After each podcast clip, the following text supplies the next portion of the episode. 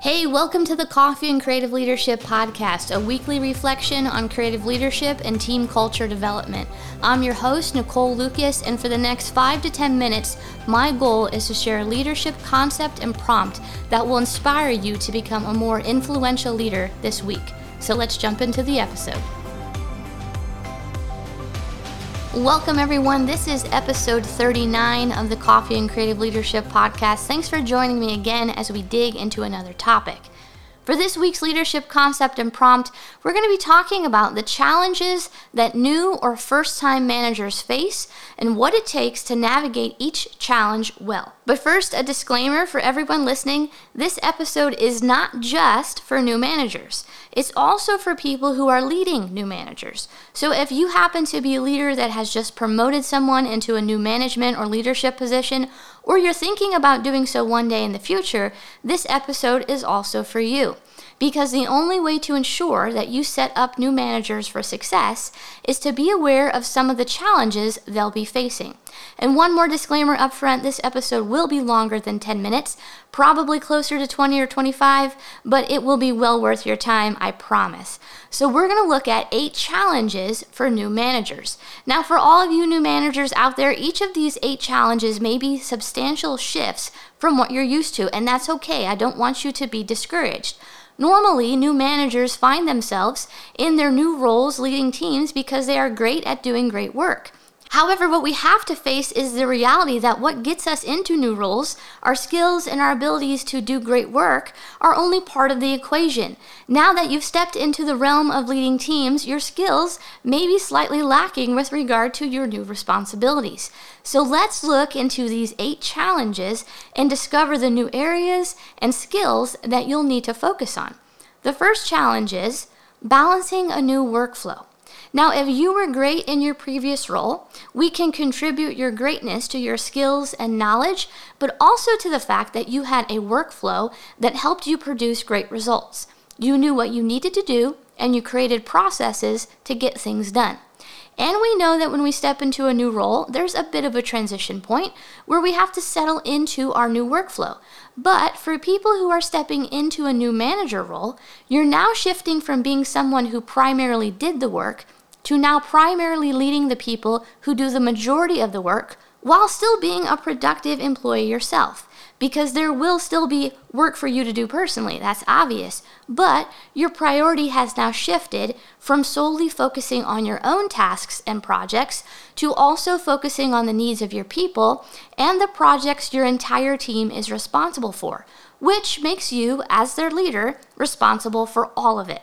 This challenge takes intentionality and time to work through, as well as a little trial and error, so be patient with yourself as you practice time management, stress management, project management, relationship management, and the art of delegation. The second challenge is leading former peers. Now, if you are ever given the opportunity to lead the team that you have been working on for a number of years, you need to be ready for a lot more to shift than just your workflow as a new manager. Your relationships will shift as well. This is a challenge that many don't see coming. Some feel as though becoming the manager of the team they've been a part of for a number of years will be easy because they know each other and they get along with each other. They're friends. Now, this may be true, but what is also true is that when you become a former peer's manager, their perception of you shifts just a little bit. For instance, now the feedback that you give has to be weighed differently. They may think to themselves, is this a suggestion or a directive? Or previously, when a decision was made that your team didn't fully agree with, you may have all found each other discussing your frustrations openly together.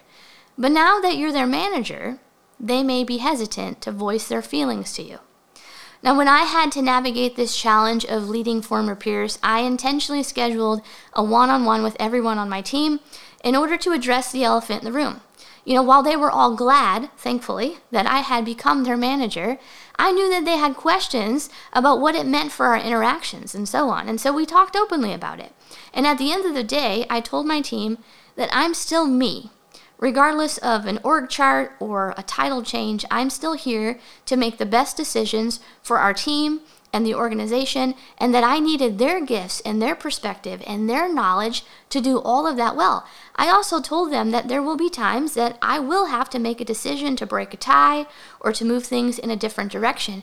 But when that happens, they can trust that I will continue to do everything I can to make sure our team succeeds. This conversation invited and established open communication and trust. We needed each other. And then I had to deliver. I had to walk the talk and show them that what I said was true of my leadership. So, leading former peers can be challenging because you have to do it correctly.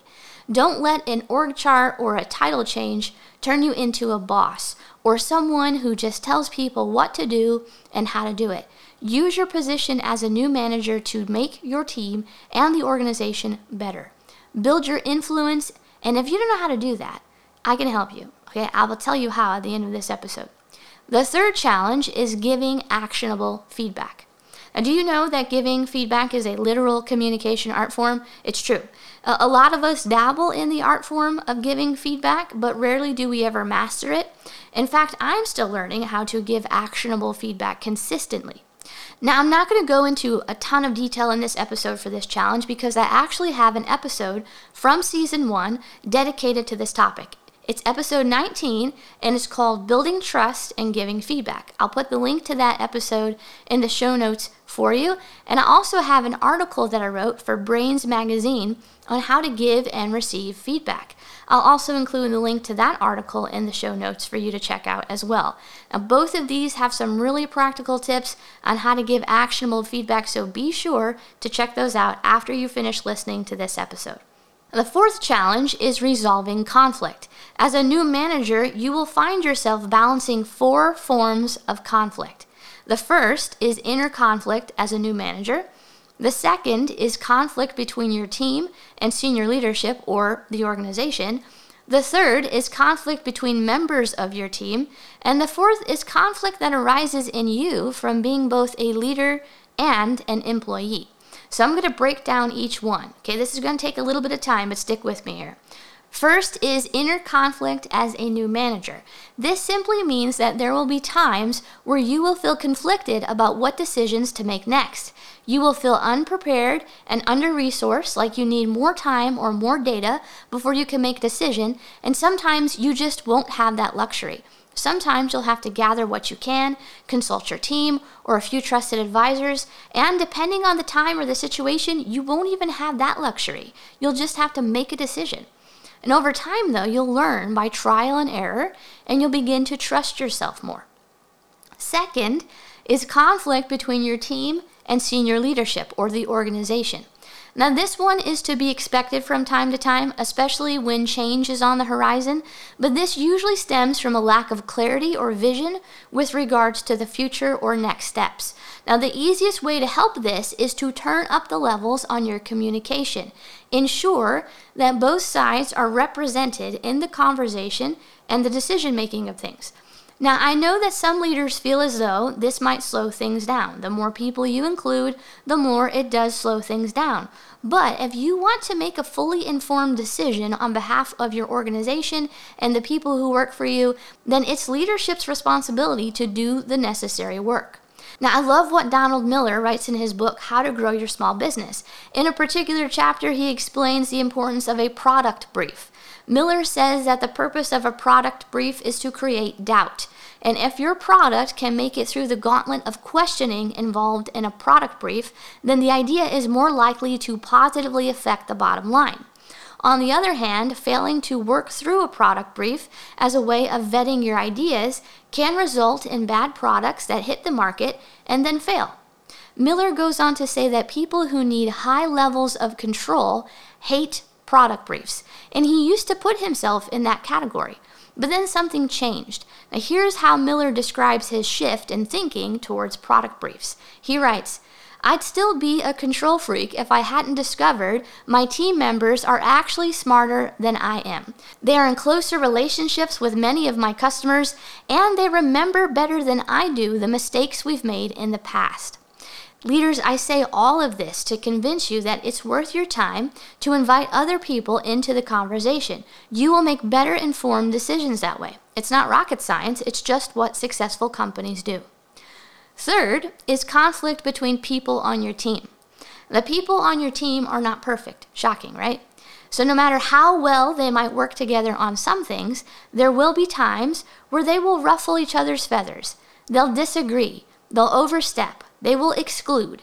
They'll make hasty decisions without consulting their teammates, and they'll exert their power or position too much, which is never a good thing. Now, all of these things create tension that, if it's not resolved, will break the foundation of your team and fracture relationships and productivity. When this happens, you'll need to be an active listener and observer. You may even need to step in as a mediator and help the parties involved work it out. It's not fun, but it will be a part of your responsibilities as a new manager. Fourth is conflict that arises in you from being both a manager and an employee. And when you put on the manager hat, you don't magically transform into a new person. You may have a new position, but you are still an employee, which means that the frustrations you once felt as an employee might still creep up inside of you from time to time.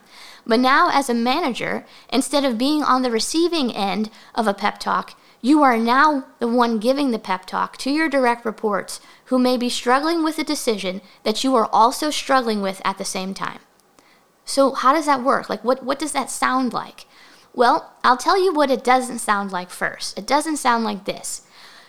Yeah, I know this is stupid, but our senior leadership says we have to. It, it shouldn't sound like that, but what it should sound like is this Team, I know this might be difficult to accomplish and that there are some downsides, but we're going to work together to get this done well, and we can only do that if the entire team gives 100%.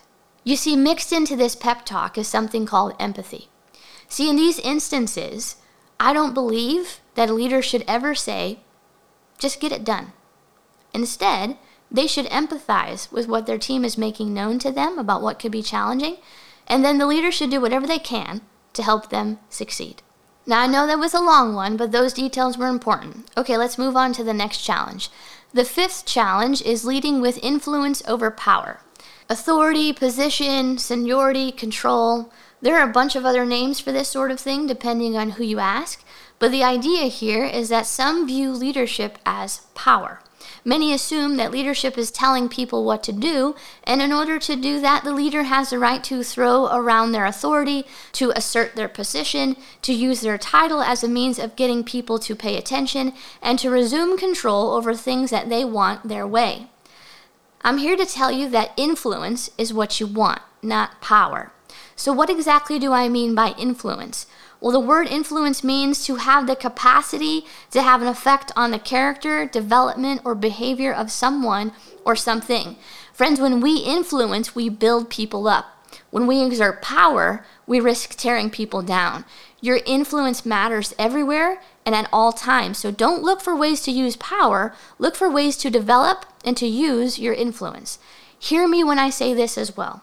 If you find yourself using your power often, it's either because you haven't done the work of building your influence, or it could be because you like the way power feels, which, let me tell you quickly, is unhealthy. And that's a whole story for another different episode. But whatever the case is, be careful of how often you're using your power. Whatever the situation, remember leaders lead mostly with influence, sometimes with power, always for the greater good and never for the sake of themselves. Now, I actually have a question for you to think about and to answer as you head into this week. Here it is. In whatever context you lead currently, do you find yourself exercising your power more than your influence? And if so, how might you flip it around? Now, we're more than halfway through this list, and you might be getting a little overwhelmed with all of this, but I need you to stick with me because at the end of the episode, I'm going to tell you about an opportunity that will help you grow in all of these areas, which as a result will help you navigate these challenges well. Okay, so let's move on to the next challenge. The sixth challenge is coaching and developing others. Now, in addition to leading and managing your team, you will also find yourself needing to take on another role the role of a coach which involves a leader developing the people on their team so that they succeed in their current role and in their future roles. Now, if you don't have a lot of experience in this, the best place to start is listening to episode six, where I lay out the first step to coaching and developing your team. The link to that episode will be in the show notes as well, so go check that out after this. The seventh challenge is creating and sustaining a healthy culture. Well, what is culture? To sum it up, I'll say this Culture is all about what you value and how what you value leads to what you do. Healthy team culture is informed by the past, the present, and prospects of the future, but how do you bring it all together to actually build a healthy team culture? Well, I go into a lot of detail about how to build and sustain a healthy culture in episode 7, where I had the privilege of interviewing Mark Miller. He's the co author of the book Culture Built My Brand The Secret to Winning More Customers Through Company Culture. And we had a fantastic conversation about this. So I encourage you to listen to that episode after this. The link will be in the show notes as well. Gosh, you've got a lot of good stuff to listen to afterwards. I hope you do take the time to go back and listen to all the episodes that will be linked in the show notes. Okay, and now for the last challenge. The eighth challenge is prioritizing competing demands. Now, this challenge consists of what and how to say no. What to say no to and how to say no. Now, there's two parts to this that take a bit of practice. The first is to discover what must take priority and then ensuring that you stick to that plan as much as possible. So, let's say that you have a priority list for that day, that week, or that month, and someone comes to you with another task or project, and now you're faced with the decision of either saying yes or no. what do you do? Well, it depends on a few factors.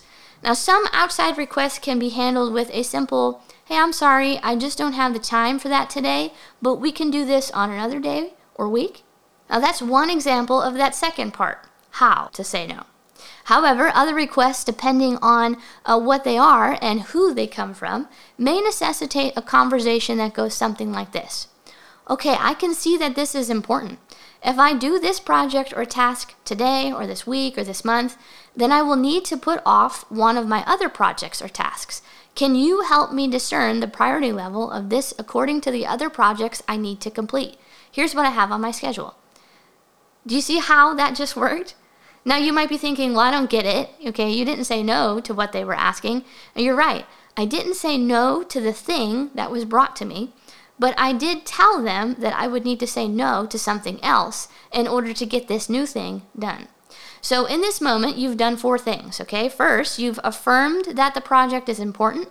Second, you've said that you're more than willing to complete it, but something else will need to come off your schedule in order to do so.